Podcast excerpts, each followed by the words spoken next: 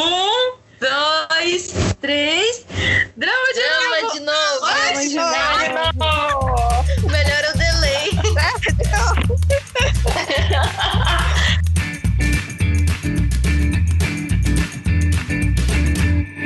No episódio de hoje falaremos sobre o C-pop ou música popular chinesa, um estilo que engloba diversos ritmos além do C-pop, como jazz, hip hop e etc. O C-pop vem da década de 1920, período em que havia entrada de várias influências musicais estrangeiras da China. Xangai era o principal centro dessa ebulição musical, que reunia música folclórica chinesa com ritmos ocidentais. Esse estilo de música era tocado apenas em casas noturnas das principais cidades do país e era transmitido por um número limitado de rádios. Apenas após o final da Segunda Guerra, a música popular chinesa começou a ser distribuída em escala nacional, como uma opção cultural aos cidadãos. Assim que a República Popular da China se estabeleceu, o gênero foi considerado como indecente. Apenas após a reforma de Deng Xiaoping, na década de 1970, que o cipó passou a ser tolerado pelo governo. Durante esse período, as grandes empresas fonográficas decidiram levar esse estilo para Hong Kong, região que possui um alto grau de autonomia da China, desenvolvendo o que ficou conhecido como canto pop, que são as músicas cantadas em cantonês, língua falada na região. Entre 1950 e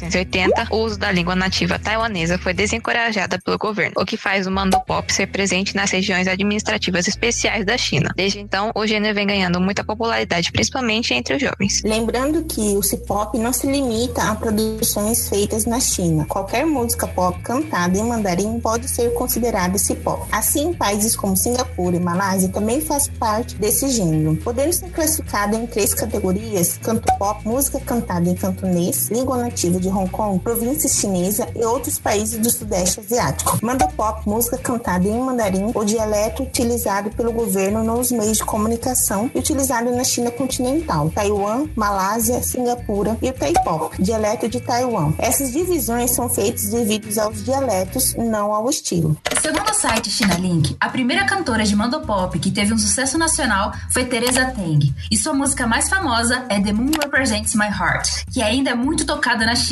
e em outros países asiáticos. Ainda segundo o site, o cantopop foi a primeira vertente do C-pop a aparecer, sendo bastante influenciada por ritmos internacionais, como o jazz, o rock e o R&B. Os cantores mais famosos são Paula Tsui, Samuel Hui, Roman Tam, dentre tantos outros. Já o Thai Pop, também conhecido como Hokkien Pop, é um gênero que sofreu influência do Enka, gênero musical japonês, devido à ocupação japonesa da ilha antes e durante a Segunda Guerra Mundial. Depois que a República de Taiwan foi proclamada, esse tipo de música sofreu perseguição do governo, que combatia tudo aquilo que fosse influência estrangeira. A distribuição do C-pop é pensada levando em conta países asiáticos que englobam as línguas em que as músicas são cantadas. Também entra em questão as limitações que o governo estipula, como a proibição do YouTube na China continental, limitando a abrangência desses artistas para o Ocidente. Mesmo em países em que esse meio é liberado, os artistas não usam porque grande parte do seu público não possui acesso, o que dificulta o acesso de estrangeiros a esse gênero. O aumento da popularidade do C-pop na China atualmente vem também dos concursos musicais televisionados, como The X Factor, The Voice of China,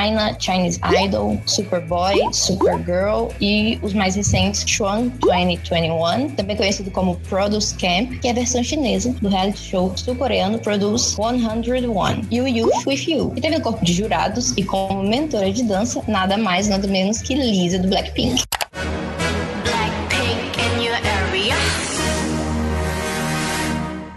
Oi, gente, aqui é Letícia e o Drama de Novo finalmente voltou. E a gente voltou com uma convidada que é criadora de conteúdo independente, tem um canal no YouTube, fala sobre K-pop, C-pop, BL, lifestyle, a nossa querida Luni. Aê! Obrigada, gente. Obrigada por me convidarem. Como a Letícia me apresentou, eu sou a Luni, eu tenho um canal no YouTube onde eu falo de tudo isso aí que ela falou. Gosto muito de falar sobre cultura asiática, então se vocês quiserem lá ver, por favor, vão lá dar uma olhadinha e se inscrever. E também no meu Insta também sempre falo sobre K-pop e C-pop, então se vocês quiserem me seguir, é arroba. E é isso. Seja bem-vinda. Obrigada. Nossa primeira convidada, olha, isso é uma. Aê! Nossa, que honra. Pois é. Ah, gente, vamos começar com uma pergunta inicial, né? O que a gente sempre, até quando a gente começou o nosso podcast, aqui entre nós, né, a gente se apresentou e tudo mais, e a gente falou sobre como que a gente entrou nesse mundo, como que a gente descobriu, quando, como, né, que a gente acessou esse conteúdo, Aham. que não é uma coisa fácil, né? Enfim, então quero saber pra você, quando que foi que você descobriu o C-pop e a cultura asiática em geral? Do começo, começo, né, eu entrei pelo K-pop mesmo. Então, eu lembro que eu já tinha visto algumas coisas, mas eu não sabia que era é, coreano. Eu falei, falava, tipo, ah, beleza, asiático, não sei o que é. Aí eu lembro que no ensino médio eu fiz amizade com um menino que ele era muito fã de K-pop. E aí foi ele que acabou me introduzindo a esse mundo. Eu lembro que foi só realmente, tipo, quando eu tava terminando o ensino médio que ele me apresentou e eu comecei a realmente a gostar e ir atrás e tudo mais.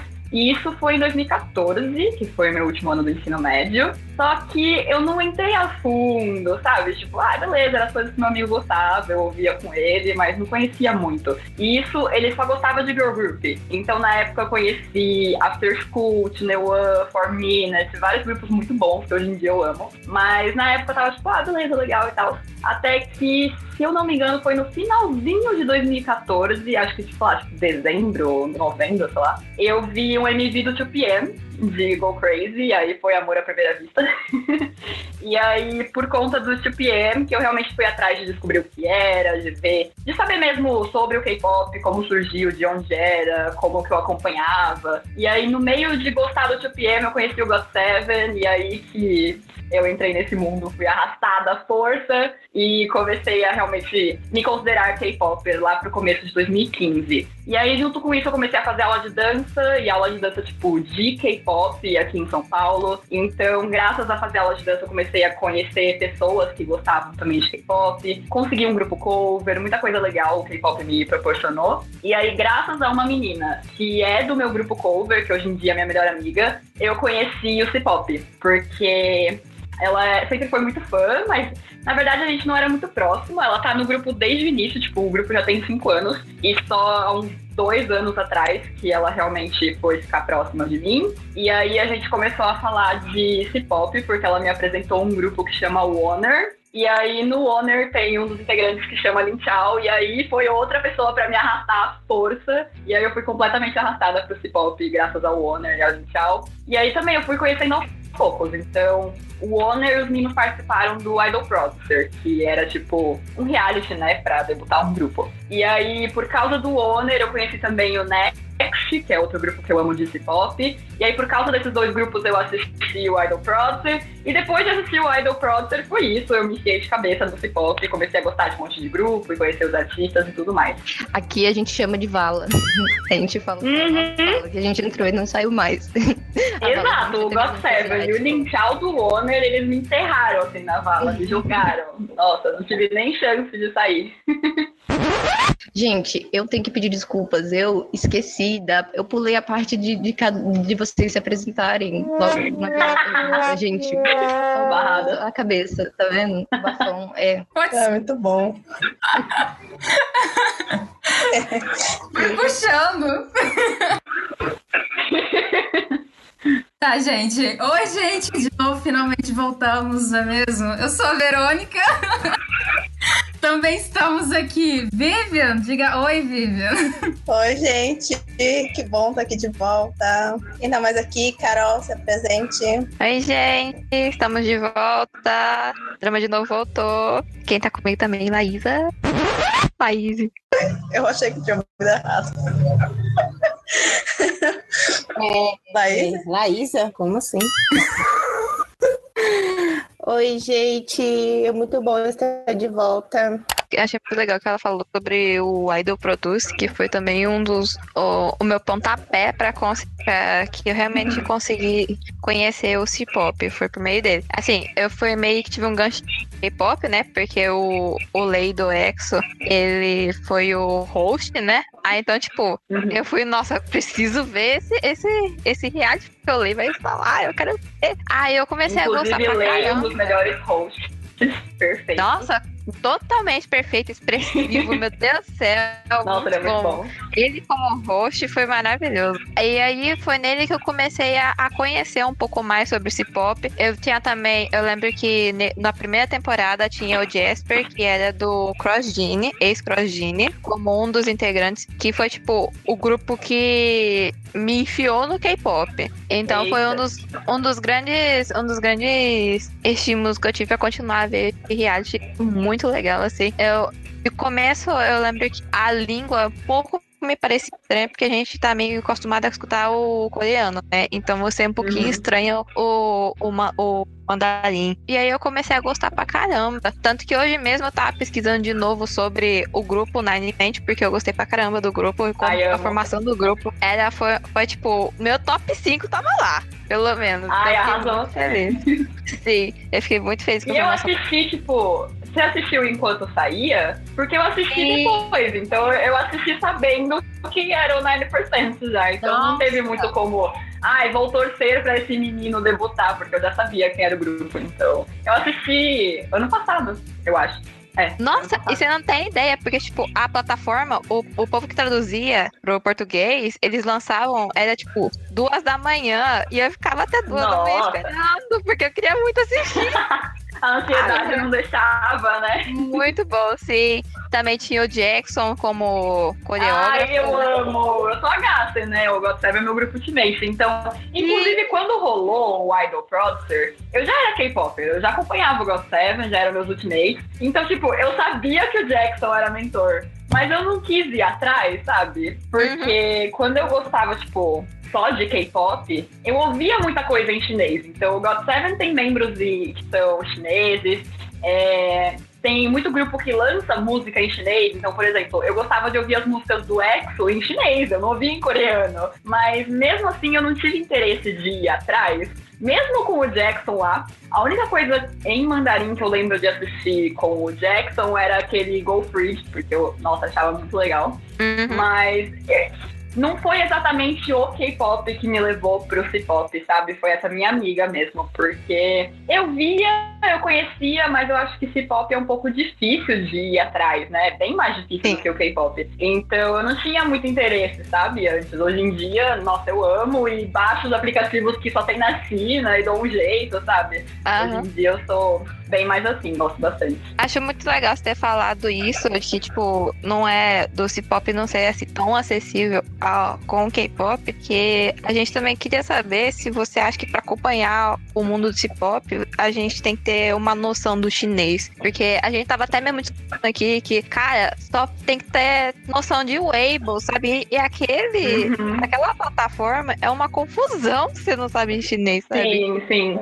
Então, porque o ponto é, o C-pop é muito diferente do K-pop num ponto bem importante, porque o K-pop, ele já é feito pra mostrar a cultura coreana pro resto do mundo, né? Ele tem meio que essa pegada, não no início, mas hoje em dia ele tem, porque teve a onda Hallyu, que foi de levar toda essa cultura coreana para o resto do mundo. Então, o K-pop ele é muito mais acessível, né? Tem muita fanbase que traduz, tem bastante coisa, aí tem coisas que os próprios a as próprias empresas já traduzem pra gente em inglês, pelo menos e tal. Mas a China é um mercado totalmente diferente, porque eles fazem conteúdo para a China, tipo, dentro do país, como praticamente tudo que a China faz em questão cultural é sempre muito pro próprio país, porque eles não têm muito interesse em expandir isso pra fora, primeiro porque eles já tem muita gente lá, então financeiramente vale muito mais a pena eles investirem na China. Tem uma coisa bem, bem louca, assim, que eu tava falando com uma amiga minha outro dia,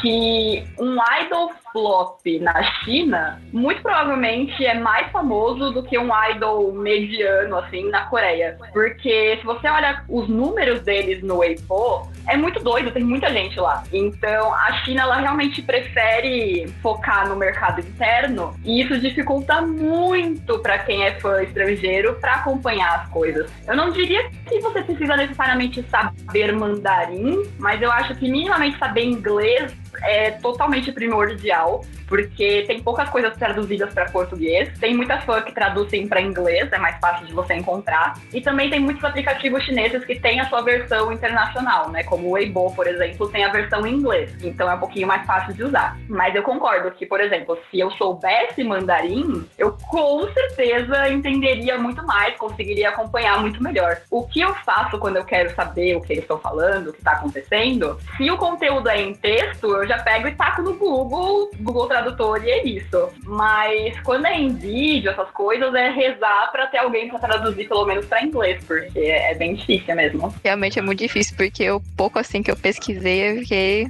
meu Deus. É, então, é que é muito fechado, eles não têm interesse, né, em, em expandir mercado. Por exemplo, esse grupo que foi o primeiro que eu comecei a gostar mesmo, que é o Honor, é um dos poucos grupos que eu vejo investindo em canal no YouTube e em tentar colocar a legenda em inglês. Quem tá fazendo isso agora é o Into One, que saiu do Trump 2021, né? Outro programa de reality. Ah, eles estão realmente tendo muita promoção internacional, mas porque o grupo já tem a proposta de ser internacional, né? Porque tem membro japonês, tem membro tailandês e tal. Mas são casos raros, assim. O Intuan e o Honor são casos bem raros de grupos que fazem conteúdo para estrangeiros, porque a maioria não faz. Tipo, não é o lance da China vender os grupos para gente de fora do país.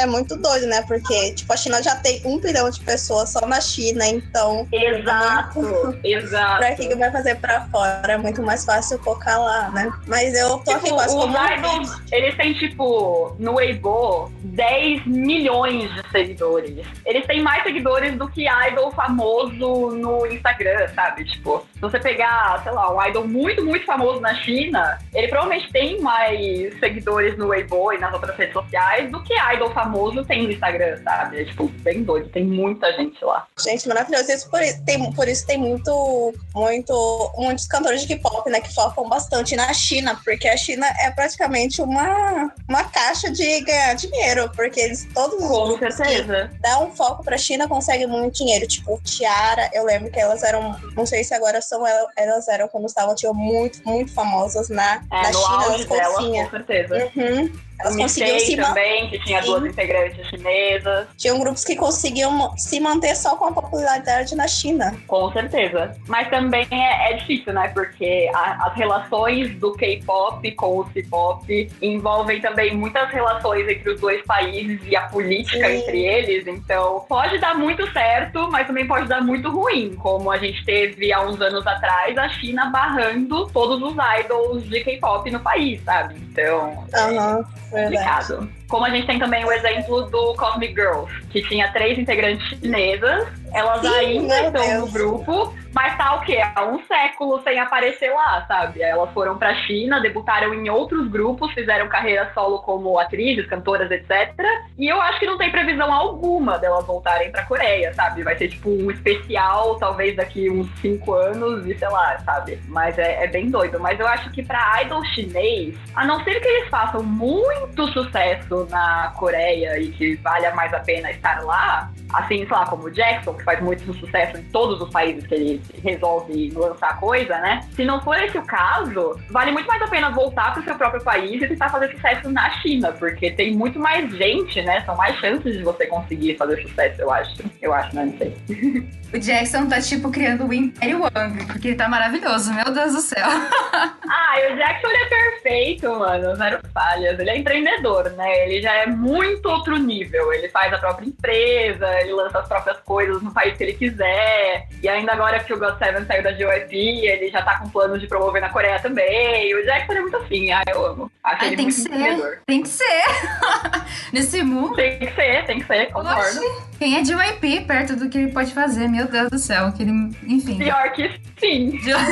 destilando ódio Ai, contra de. YP. Será que a gente conseguia listar algumas, tipo, você ajudava a gente a listar algumas plataformas, assim, para quem tiver também, sei lá, interessado em começar a acompanhar ah, mais? Listar algumas plataformas. O problema é que eu sempre esqueço os nomes das plataformas. Eu sei que tem o Weibo, com certeza é a principal, que ele é como. Ele funciona como o Facebook, a plataforma, né? Bem parecida, o estilo de timeline e tal. Então, com certeza, a que eu acho que vale mais a pena investir é o Weibo. Primeiro, porque tem a versão internacional, então se você sabe inglês é muito mais fácil. Segundo, porque é a rede social que eu acho que eles mais estão presentes mesmo. Então, eu acho que o Weibo é a melhor. Mas tem também o YouTube, digamos assim, deles, que é o Bilibili, acho que é esse o nome, que também faz bastante sucesso por nesse formato, né, de plataforma de vídeo. Tem o TikTok original, porque para quem não sabe, o TikTok é chinês e tem a versão chinesa do aplicativo em que tudo é em chinês. Inclusive eu amo, eu tenho baixado, não entendo nada do que tá escrito no aplicativo, mas eu fico assistindo os vídeos de idol e tal, eu acho muito bom. Eu sei que eles têm um Instagram também, mas eu não lembro o nome, mas é uma plataforma também que é bem parecida com, com a timeline do Insta. Ele é tipo, eles têm as plataformas que a gente tem aqui com outro nome quase, né? Porque a, a interface sempre é muito parecida. Mas acho que são esses. Eu não consigo lembrar o nome do Insta deles, Sim. mas o resto acho que são esses. Eu não sei se que eu conheço. Pra, pra Dorama, tem o ITV, né? uhum. né? O ITV e o... É, então, mas esses têm plataforma internacional, tem tudo em inglês, amém, porque daí eu assisto. Mas é, pra você assistir esse drama e programas de variedade e tal, com certeza, tem o ITV. Eu sei que. Ah, tem o da IT também, que é literalmente o nome, né? IT. Acho que a Line TV também tem muita coisa chinesa, o Viki também tem muita coisa chinesa, mas aí eu acho que eles não são plataformas chinesas, mas eles têm conteúdo de drama também. Inclusive no meu canal eu tenho um vídeo que eu falo sobre isso. tem um vídeo no meu canal que é como acompanhar esse pop, e aí eu menciono realmente essas plataformas. Eu ia comentar isso, eu falei, menina, mas não tem um vídeo que eu tinha visto? Tem, eu lembrei agora. Perfeito. E o que, eu tenho, uma, eu tenho uma pergunta, na verdade, tipo assim, eu não, não acompanho muito o, uh, esse cenário do C-pop e tudo mais, né? Como tinha uhum. nos bastidores. É, eu e com o pessoal já tinha escutado os outros episódios também. Tipo, eu entrei recente pro esse universo do entretenimento asiático e eu pendo muito pro lado dos doramas. Né? Então, tipo, música, assim, eu ainda não tô tentando entender, tô lendo um artigo ou outro, tô tentando ver. É, a gente sofre pra achar alguma coisa. Quer dizer, quando fala em relação a, a, ao cipó, pelo menos nesse da contextualização, a gente sofreu um pouquinho, a gente correu a TCC e os links vão estar linkados quando este episódio for ao YouTube, ok, gente? pra vocês verem que a gente não tá inventando isso. É, e, tipo assim, como é difícil de ter acesso a algumas coisas assim, é, tem algumas pessoas que cansam rápido. Tipo, ah, desisto, não quero mais saber desse pop ou desse, desse entretenimento. Então, tipo, por que que ainda assistir, sabe? O que que chama atenção? Do que que é diferente? Eu sei que pode ser uma pergunta meio tosca, assim, mas eu acho que... Meio boba, entre aspas, mas eu acho que cada pessoa tem aquele. Cara, eu gosto de assistir porque acho que a visão é diferente em alguns pontos, ou a linguagem é diferente em alguns pontos. Quer dizer, a linguagem com certeza vai ser diferente em alguns pontos. Mas, tipo, uma forma, a forma de abordagem é muito mais interessante do que é abordado aqui e tudo mais. Enfim, tipo, pra você, o que que, o que, que continuar, eu acho, tipo, acompanhando o cenário do C-pop? Você diz em música mesmo, não só o dorama? Pode ser, tanto o dorama ou. Uh, tanto música ou C-drama, enfim.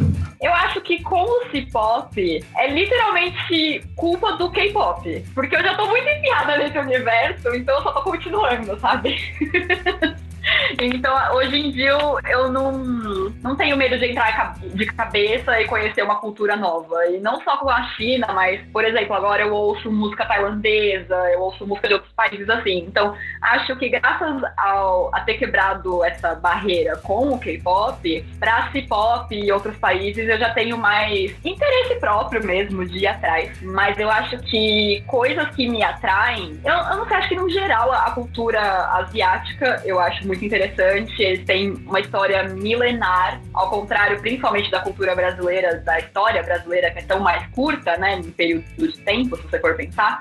Então, por exemplo, eu adoro ver drama de época, então acho super interessante que eles têm histórias milenares dos países, eles têm uma cultura totalmente diferente da nossa. Então, acho que isso já me atrai por si só, porque eu acho muito interessante de aprender e conhecer, também aprender as línguas, pelo menos ouvir, sabe? Tipo, apreciar, digamos assim. E no sentido de música, é porque eu acho que é totalmente diferente do que a gente tem aqui no Ocidente. Mesmo as poucas boy bands que rolaram aqui no Ocidente, tipo, sei lá, One Direction, outras coisas assim, é, girl group como Little Mix e tal, mesmo esses é muito diferente, porque é muito ocidental, sabe? E aí, esse estilo tanto de K-pop quanto C-pop, pop tailandês, japonês, etc., eles trazem essa pegada muito oriental, então é totalmente diferente e para mim é muito mais interessante. Acho que bem por gosto pessoal mesmo. Eu acho que é bem mais a minha cara. Eu acho super divertido ver coreografia e tem. É porque eu sempre falo isso do K-pop e o C-pop vai na mesma vibe. É, é um universo todo particular ali para quem gosta disso. Então, a partir do momento que você começa a gostar de cultura asiática e você encontra pessoas que gostam também, é muito engraçado. Não importa quem você conheça, assim. Se vocês gostam do mesmo grupo, se vocês gostam da mesma vibe, assim, ah, a gente gosta de boy group,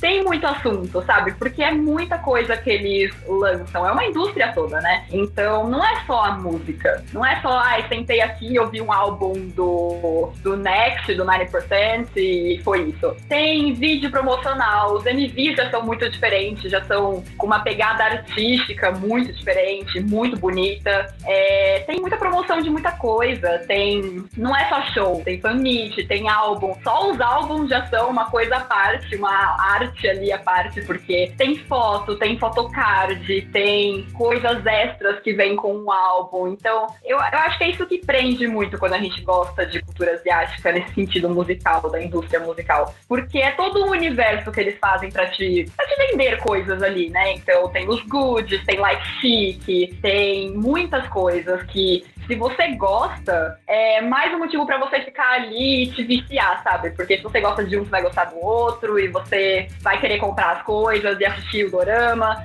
Aí, sei lá, você começa a gostar de um grupo. Eu comecei a gostar do Honor em C-pop. E aí o meu bias é o Lin Chao. Aí eu comecei a assistir drama chinês, porque o Lin Chao é ator também. Aí eu comecei a assistir drama chinês e comecei a gostar. E aí, de repente, eu tô assistindo outros dramas que nem tem ele, mas porque eu gostei, sabe? Então é uma coisa muito. Uma leva a outra, e quando você vê uma bola de neve, você tá lá, sabe? Tipo, não tem mais como escapar. Mas eu acho que também tem essa pegada do gosto pessoal, porque se você gosta, é isso. Você vai se perder nesse universo e nunca mais sair. Agora, se você não gosta também, não tem muito o que fazer. Não tem algo que vai te prender se você não curte cultura asiática, entende? É, aquela coisa. Ninguém é obrigado a gostar de nada, mas se você gostou, ah, vai. É. Se jogue. Se... É, se você gostou, você vai ser arrastado pra esse universo. e aí você que lute. Nossa, mas tipo, é muito interessante toda essa, essa. Tipo, a construção realmente. Tipo, o mercado é muito inteligente nessa questão de. Ótimo, uhum. vou fazer você ficar mais viciada em, sei lá, acompanhar. Exato. E, e tudo mais. E isso é uma coisa que vem muito do K-pop, principalmente, né? A Coreia Sim. foi muito inteligente de querer vender a indústria do K-pop como algo que as fãs internacionais poderiam ter acesso também, né? E é uma coisa que eu espero ver da China no futuro. Não sei, porque a China, infelizmente, envolve muitas questões políticas para isso acontecer, né? Uhum. Eles são muito fechados com relação a coisas internacionais, tanto de fora para dentro do país, porque rola uma censura enorme de música e séries, filmes uhum. que são censurados para o país, assim como do país para fora, porque a China não, não se abre nesse sentido, né? Pra, principalmente no sentido cultural, né? Que daí tem a ver com música e tudo mais. Então Nossa, é eu... mais difícil, mas eu realmente estou esperando que no futuro a China comece a, a ver mais oportunidades no mercado internacional para seguir esse caminho que a Coreia fez. Nossa, eu vou compartilhar uma coisa aqui agora. Tipo assim, é... eu, eu, vejo os álbuns de K-pop e, tipo, uhum. muito bem trabalhados, são muito bem pensados. Tipo, olha. São lindos a, o CD. O CD é só. Ah, veio o CD. A gente consome a música no Spotify. Você vai. Exato. O álbum é maravilhoso. Você tem as fotos maravilhosas. Você se mata pra ver a photocard do seu meio. Aham. Seu bairro. Fazer coleção de photocard, trocar com a amiguinha pra pegar o photocard do Bias. É um universo todo, meu. Gente, eu fico olhando as coisas que eu tenho em casa. Tipo assim, quando era mais pra, tipo, adolescência e tudo mais, ah, Jonas Brothers, eu tenho um DVD do Jonas Brothers, era do show. Gente, eu amava ir pros, pra esses negócios, banca de DVD e comprar. Eu achava super massa. E aí, é... E você tem que um CD que vinha... Sério, eu tenho dois CDs do Jonas Brothers, um DVD do Jonas Brothers e um CD do One Direction. Cara, é só Uhum. vinha aquela que risca, que você é, é muito. é, a- você deixa cair numa vez, já quebra, já lasca, já, já tudo. E Sim. vinha o quê? Aquela fotinha, aquela capa. Se você tiver sorte, que nem os CDs que eu comprei, Aquele folhetinho que Sim. vem a letra de música a e letra acabou. de música e algumas fotos. Se vier algumas fotos. Exato. Mas só Se vier, sim. Exatamente. Agora, o, o álbum de K-pop, não. Até capa tem. É uma grossura enorme de, de álbum que você abre parece uma caixinha de surpresa e você vai tirando uma coisa atrás da outra. Tipo, cara, aquilo ali é, o- é- Meu Deus, é o país das maravilhas. É uma cidade maravilhosa. Nossa, sim. É tudo. Mas é mesmo, é uma sensação muito gostosa comprar álbum de. Tanto K-pop, C-pop, é muito gostoso. Porque é o álbum, né? É muito Ai, Tem diferente. É, coisa. É uma nova forma de consumir álbum, né?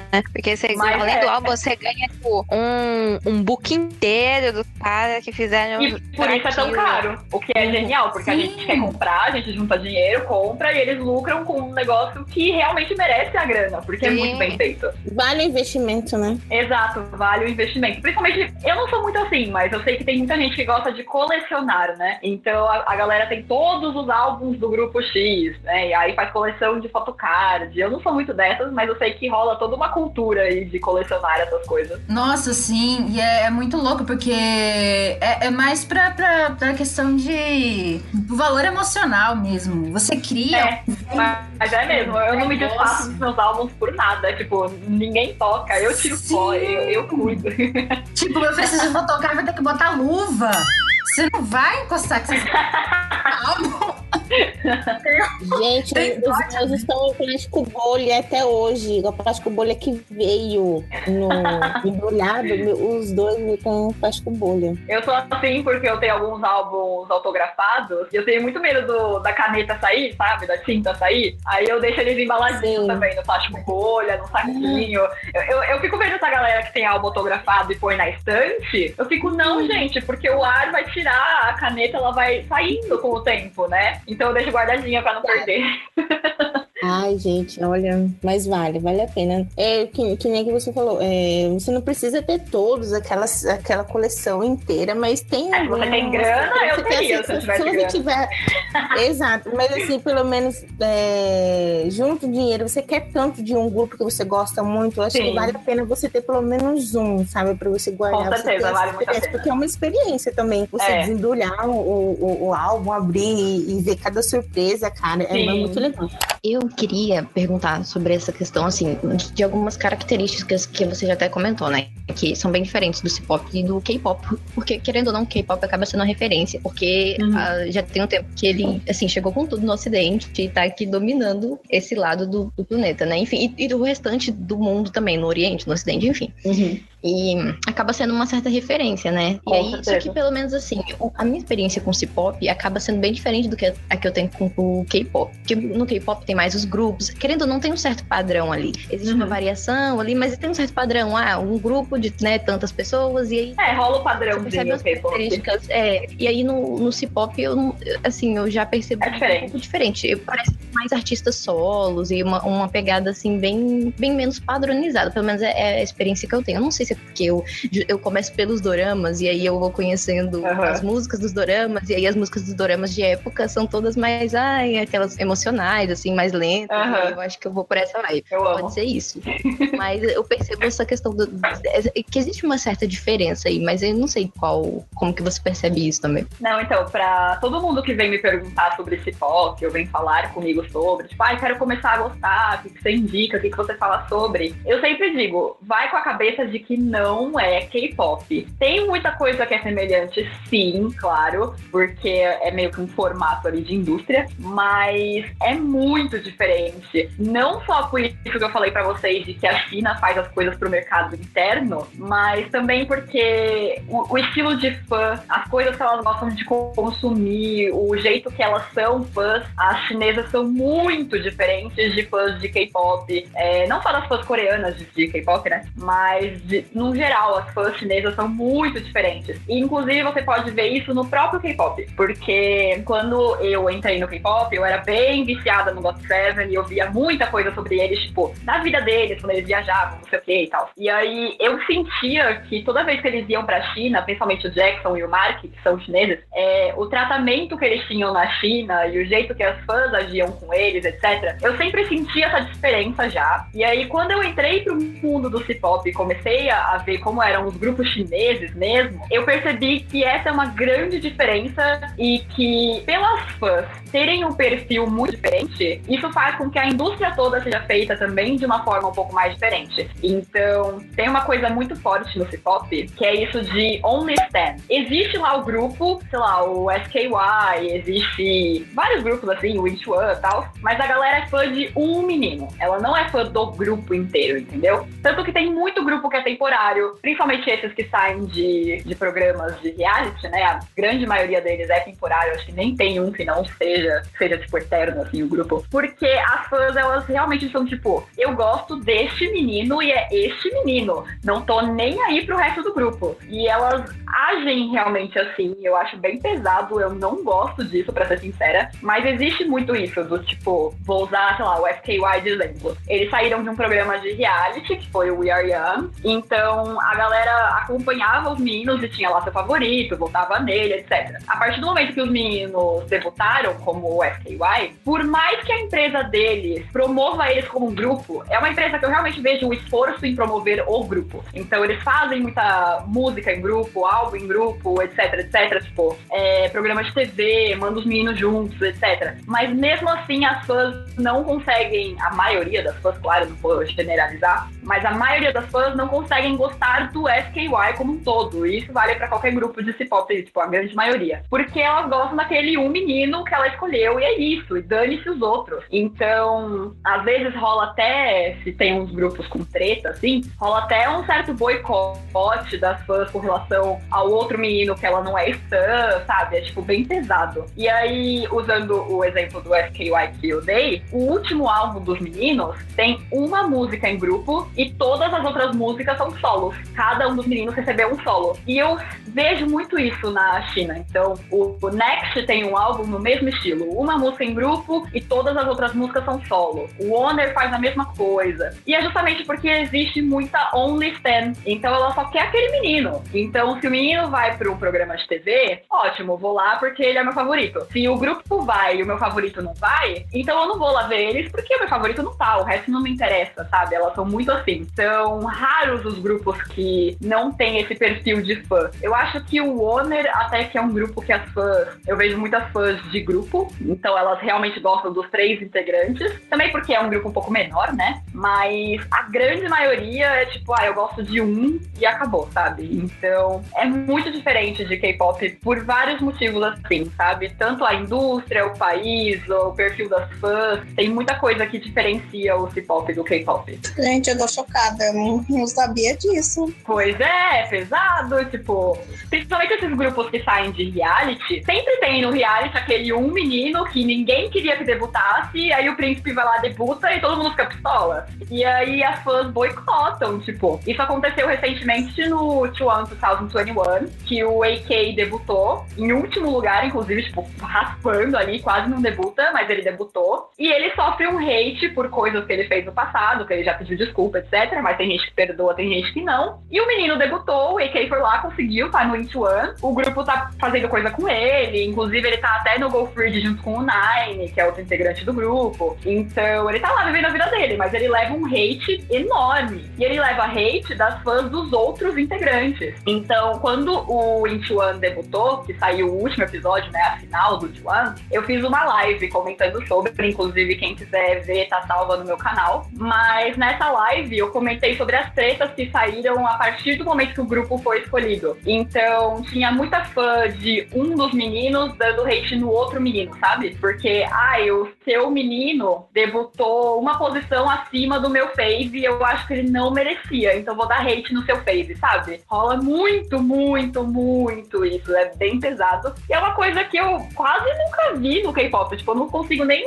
dar muitos exemplos de coisas assim no K-pop. E é uma coisa muito comum no C-pop. É bem pesado. E as fãs lá na China, a grande maioria das fãs, elas têm um. Elas têm muita grana. Não, não tem o que fazer. Elas são realmente muito ricas. A grande maioria das fãs, principalmente essas mais. É, que realmente estão sempre ali atrás, que tem câmera. Fanáticas. E sempre. Oi?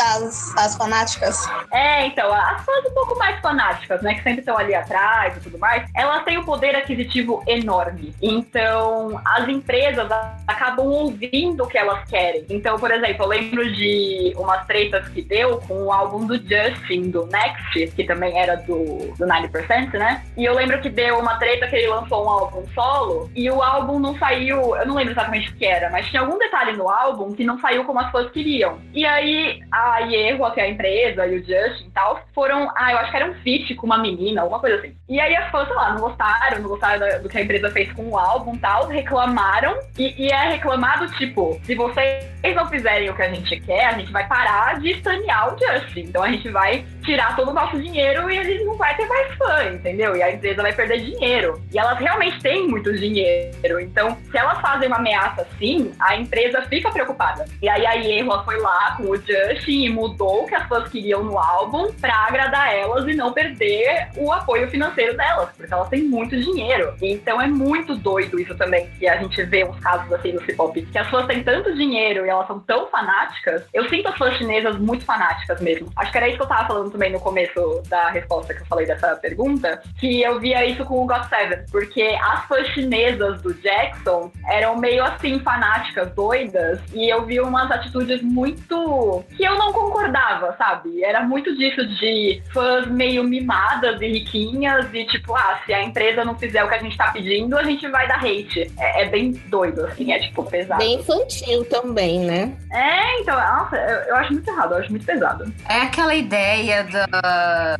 Ó, estou investindo meu dinheiro em você, você é o meu item. Então. Exato! É muito Isso, pesado, infelizmente, rola em tudo. Isso rola com K-pop também, infelizmente. Essa mentalidade de eu tô pagando, você faz o que eu quero. É bem pesado. Porque esse é o maior motivo pelo qual idols não podem namorar. Tanto no K-pop, no C-pop, no que seja. Tipo, é, os idols não namoram publicamente porque as fãs têm esse imaginário de, tipo, eu tô pagando a sua carreira, então você vai fazer o que eu quero. E eu não quero que você namore, porque isso vai destruir os meus sonhos de que eu tenho alguma chance de ter você pra mim. É, é doido, cara, é pesado. Acho que a maioria É das pessoas precisam de terapia urgente, mas elas não sabem disso. É bizarro isso daí você disse. É bizarro.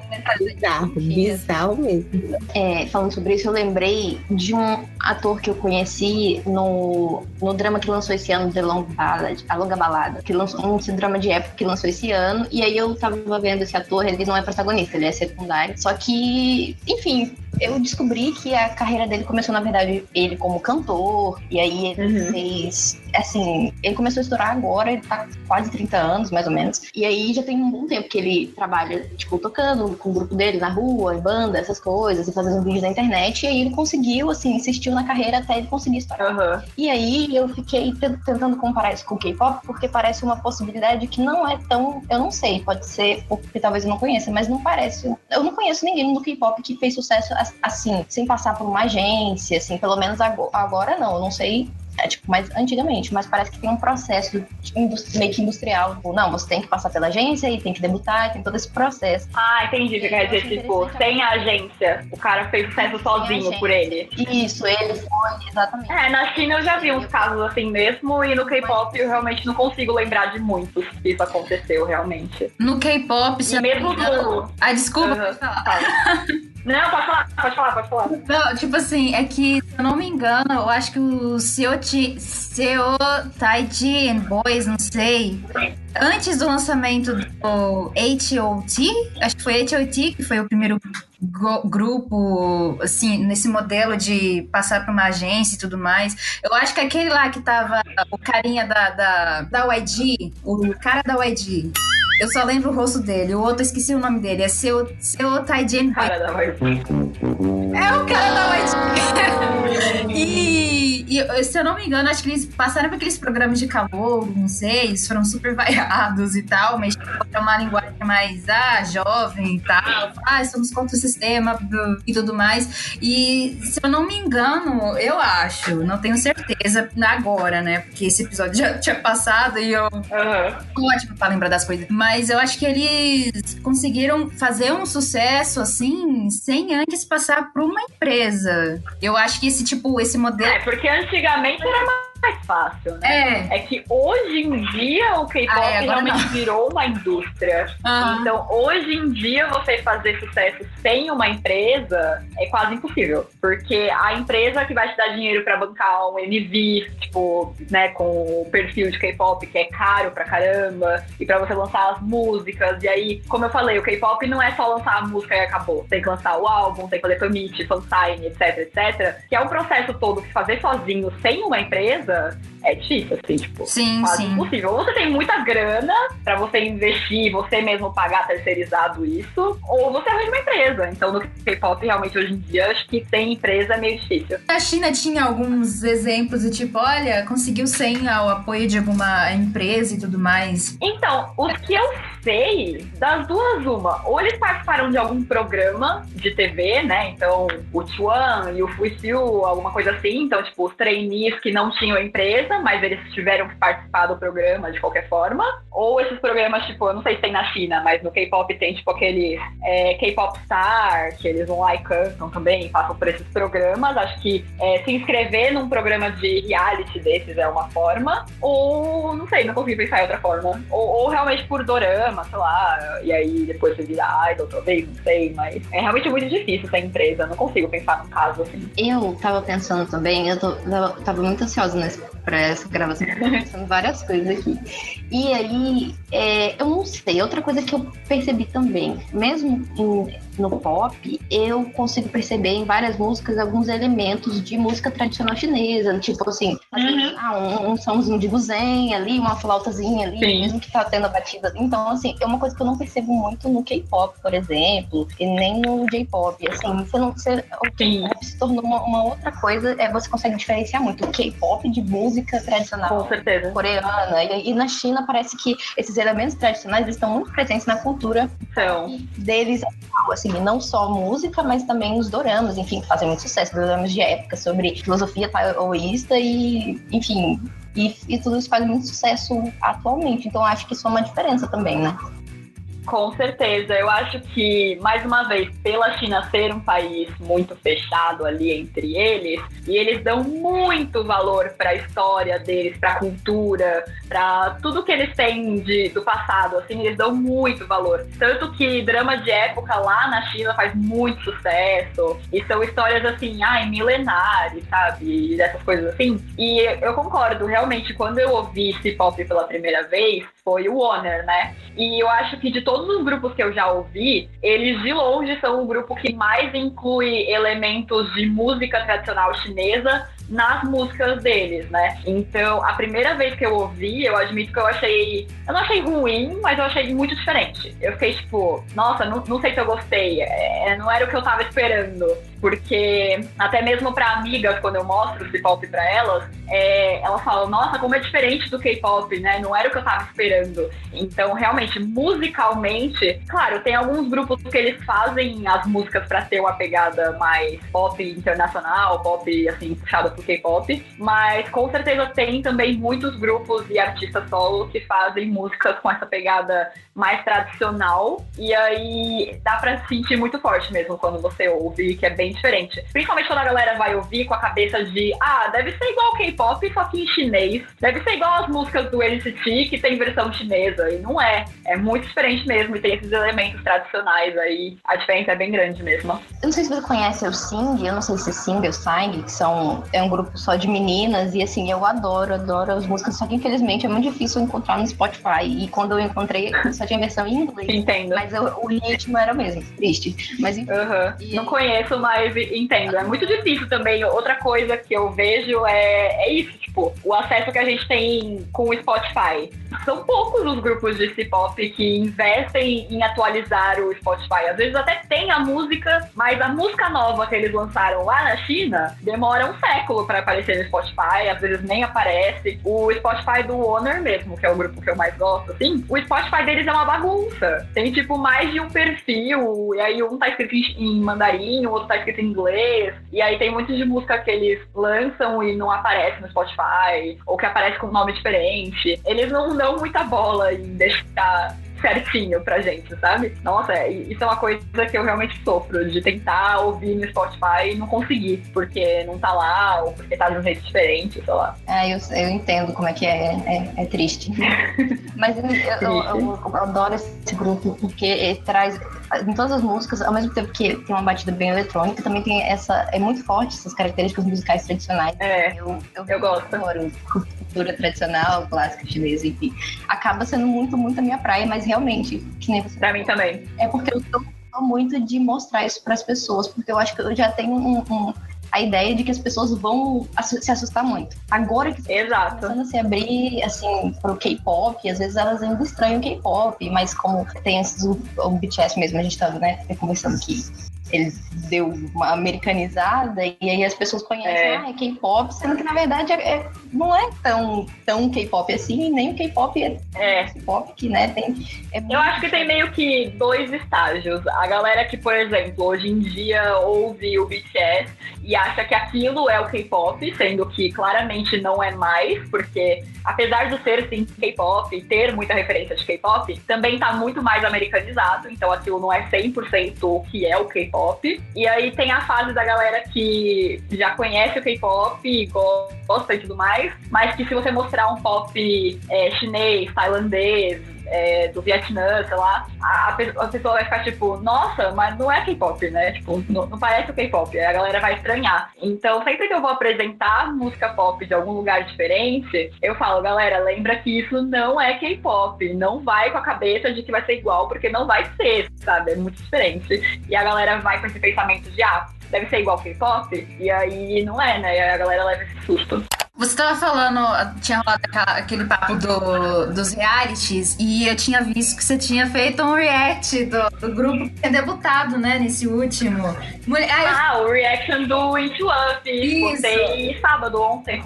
Ah, e tipo, eu fiquei pensando, tipo, os realities, eu não consegui eh, assistir, eu tenho muita vontade de, tipo, de tentar sentar e assistir todos os episódios e tal, mas eu sempre perco uhum. no encontro. Mas eu acho que o reality é, pode ser uma oportunidade, não sei, pra gente aqui, não sei, é, ter um pouco de contato em relação a, a ao C-pop, não é? Ou, ou não? Com tipo, certeza. Tipo agora. Com certeza, com certeza. É, é, o único ponto que acho que eu comentei com vocês bem no começo é uhum. é importante, no mínimo, você saber inglês. Porque se você uhum. não sabe inglês, porque as plataformas, a ITE, que tem o, o UFUC, o Idol Browser, tem a WeTV, que tem o Chuan, né? Que era o Product Camp, eu acho que era outro nome. Mas elas disponibilizam com legenda em inglês.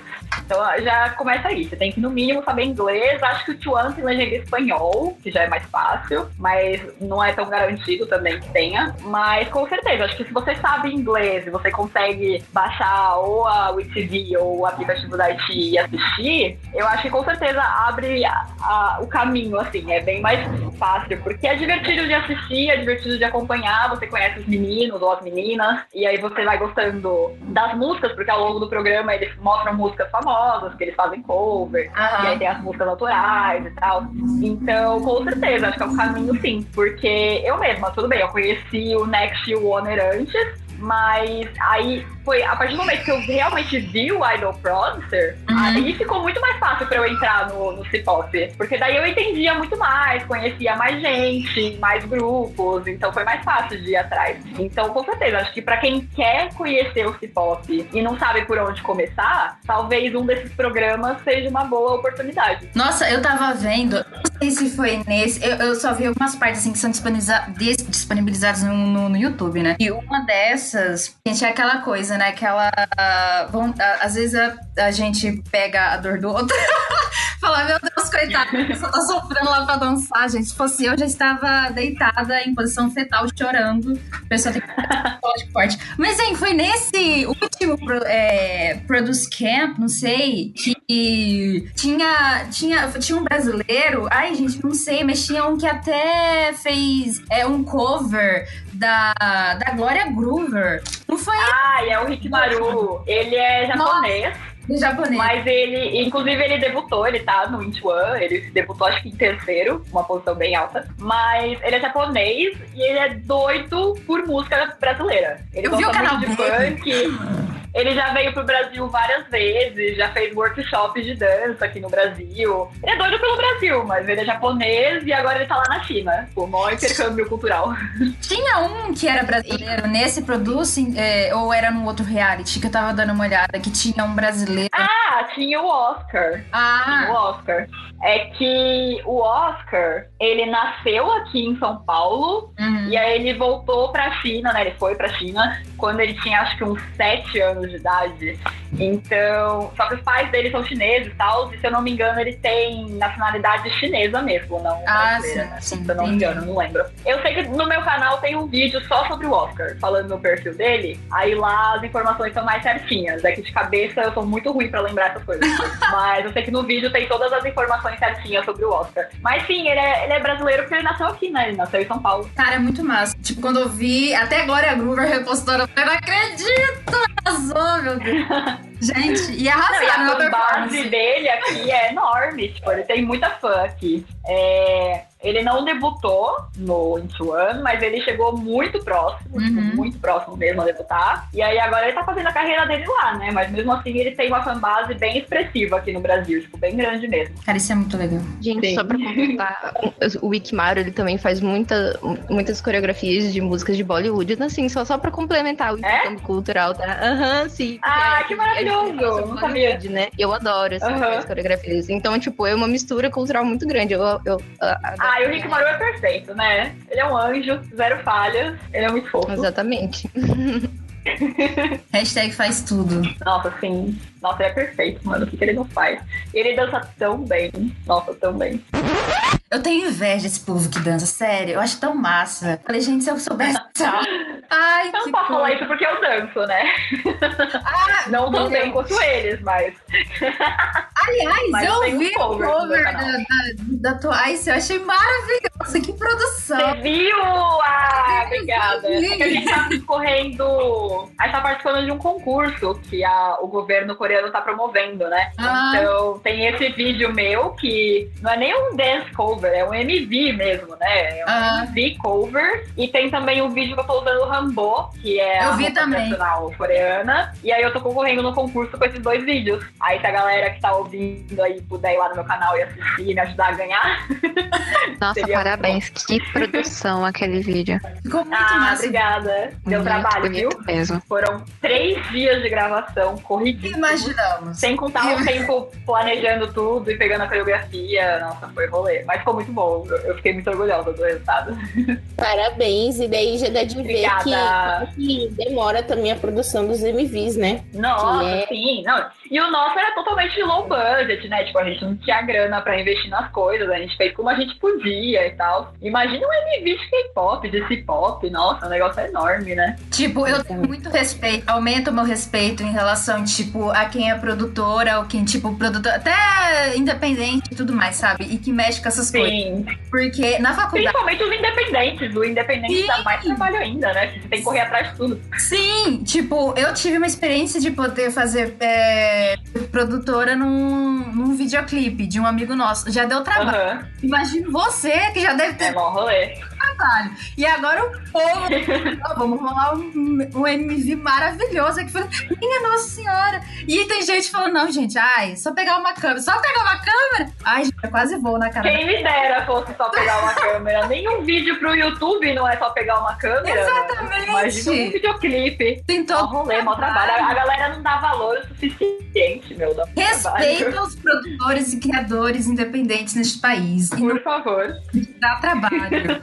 Meu Deus do céu, é sangue, suor e lágrimas. Não, e tipo, não é nem só o trabalho de você fazer todo o, vídeo, o projeto, né, o que seja, mas também é todo o trabalho de você lidar emocionalmente com tudo que vão falar, porque você teve Sim. todo esse trabalho e ainda vai ter gente que vai te criticar e vai falar que tá uma porcaria. Então, tipo, é, é todo um trabalho tanto pra produzir quanto no pós pra você assimilar tudo que tá acontecendo, sabe? Gente, tipo assim, é muito louco, porque é, a gente tem várias ideias e tudo mais. Tipo, a gente planeja várias coisas e tudo mais. E Aham. muito bizarro o quanto, tipo, o, o trabalho psicológico que você que a pessoa faz. Sim. Eu faço de Só pra você colocar a cara na frente da câmera já é um trabalho psicológico. Aham. Tipo, putz, grila, será que não vai ficar muito bom? Vai, vai ficar muito bom. Não? Ai, só faz. Às vezes é legal. tipo, É, vai, vai. geralmente, quando as pessoas me perguntam, tipo, ah, eu quero começar um canal, mas eu tenho vergonha, como você tem coragem? E a minha maior dica é só vai. Porque quanto mais você pensa, menos você faz. Exatamente. Ter certeza absoluta. Quanto mais você se preocupa, você fica pensando no que os outros vão falar, no que os outros vão dizer, é, é pior. A maior dica é não se importar, claro, não é fácil, mas você não se importar com o que os outros dizem e mete a cara e vai, sabe? Porque é difícil. Comentários bons a gente assimila porque, né, o, o ego né? ama e aceita e é isso. Mas os comentários ruins, eu tava falando disso hoje com a minha mãe, tipo, comentário ruim a gente releva, porque a pessoa das duas uma. Ou ela é muito insegura com ela mesma e ela tem que te Criticar, ou ela só é má mesmo e ela vai te criticar porque ela quer falar mal de alguém. Então, tipo, não dá pra dar trela pra gente assim. É, a pessoa, tipo, não tem nada pra fazer mesmo, sair xingando todo mundo no, Pois é. nos comentários e tal. Existem pessoas assim, e é real. Mas é, tem gente que é doida assim, mano. É, E o, o pior é que a galera que cria conteúdo, tipo, a galera que é mais sensível, geralmente, sei lá, você tem 20 comentários positivos e um negativo. E a galera vai ficar ali pensando no um negativo ao invés de olhar pros 20 Sim. positivos, sabe? É bem pesado. é muito É o trabalho todo mental, de, de saúde mental, né? De se cuidar. Nossa, muito. Gente, faça meditação, procure um psicólogo. Ai, sim, Se puder, por favor. sim. Por favor, ajuda muito. Principalmente nesse tempo, assim, que a gente sabe, no Brasil já é com ansiedade Ai, sim. alto. Nesse, nesse período de pandemia, ó, aumentou muito, tá ligado? É necessário, cara, é necessário. Muito necessário. Idols Puxa outro. também precisam do cuidado da saúde mental deles. E a gente tá vendo muito isso. Pior que agora é sério mesmo, assim. A gente tá vendo muito isso no K-pop agora, né? Porque como o K-pop a gente consegue mais acesso a essas notícias, né? É mais Aham. fácil do que no C-pop de ficar sabendo, né? Mas a quantidade de idol que tá entrando em hiatos, em pausa, pra Nossa, cuidar da própria sim. saúde mental, porque tá com transtorno de ansiedade, de depressão, etc. E graças a Deus, hoje em dia, as empresas realmente dão essa pausa pros idols se cuidarem e dão acesso pra eles a uma psicóloga, etc, né? Porque pesado, pesado, não é fácil. É uma profissão que exige muito, né? Ser idol, ser, sei lá, ator, qualquer coisa que envolva fama, sempre é muito pesado, porque você tá ali é, Exposto. colocando sua cara a tapa pra Aham. você receber co- coisa boa e coisa ruim também, sabe? Nossa, É, tem, tem a ver, eu juro. Eu tô assistindo um drama que é chinês, Ah, que chama Falling into Your Smile. É muito bom! Tem a Chancial do Cosmic Girls, ela é perfeita. Recomendo muito pra quem quer começar a ver esse drama. Aí o drama é sobre jogadores de esportes, né? De LoL, no caso, eles jogam League of Legends. E aí o drama trata muito sobre isso e eu nem esperava. Porque a Chancial, ela entra num time de League of Legends que é um dos maiores times da indústria de esportes. E aí eles têm muita exposição com o público. E o drama trata muito sobre isso, porque ela começa a. Ela se apaixona pelo cara que era do time dela, só que o cara do time dela tem uma fanbase enorme de fãs de tipo, ele é meu, meu marido, sabe? Ele é meu, meu idol. E aí o, o drama trata muito sobre isso. Ela leva muito hate, também por ser a única menina ali no time, né? No esportes e tal. E aí o drama realmente trata muito sobre isso, sobre ela levar hate do público, ela entrar em polêmica, ela entrar em briga e isso ir publicamente no Weibo, sabe? É bem legal esse drama, recomendo. Tá passando ainda, mas ele é muito bom. Eu vou ver, não sei. Eu já tô até pesquisando. É esse que. É isso aí, Falling into Your Smile. Muito bom. Tem na, na WeTV que eu tô assistindo. É que tem o Linkal do Honor, aí eu comecei a ver por isso. Ah, eu gosto da Tina. Aí também Ah, tinha. Então, tinha a Chancial também, eu acho ela perfeita. Aí eu fui ver. É esse que estavam falando que, tipo assim, estavam falando que tava flopado, mas aí eu vi gente falando que os números são muito altos. Não, ele tá bem assim. famoso. É, ah, então. É que eu, eu geralmente não, não vou ver muito isso de o que tá fazendo fama. Principalmente na China é meio difícil, porque não tem muito site de notícia que a gente tem acesso, Uhum. né, pra saber essas informações. Mas eu acho que tá fazendo sucesso, porque eu tenho muita gente que eu conheço que tá assistindo. Então, Pois é, pelo vou menos pra fãs estrangeiras, tá fazendo sucesso Uhum, legal, vou colocar na, na lista. na lista.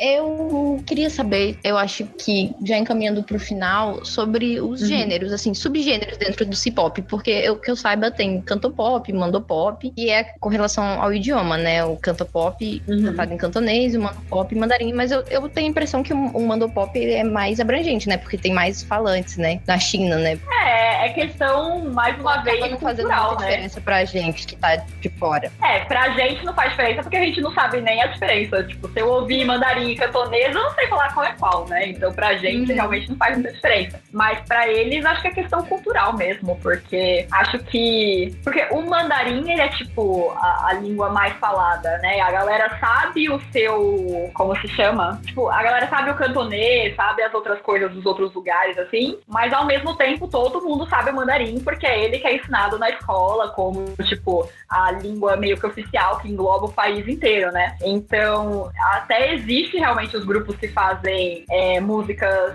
na sua, no seu dialeto, era essa palavra, no seu dialeto mais específico, como o cantonês, por exemplo. Mas eu acho que, no geral, realmente o mandarim é o mais forte mesmo, por ser a língua mais falada no país inteiro, né? Tem alguns subgêneros, assim, dentro do C-pop que eu, eu estou ignorando, assim, nessa pergunta? Sinceramente, eu não sei. Você começou a falar de subgênero, eu falei, putz, não faço ideia do que ela tá falando.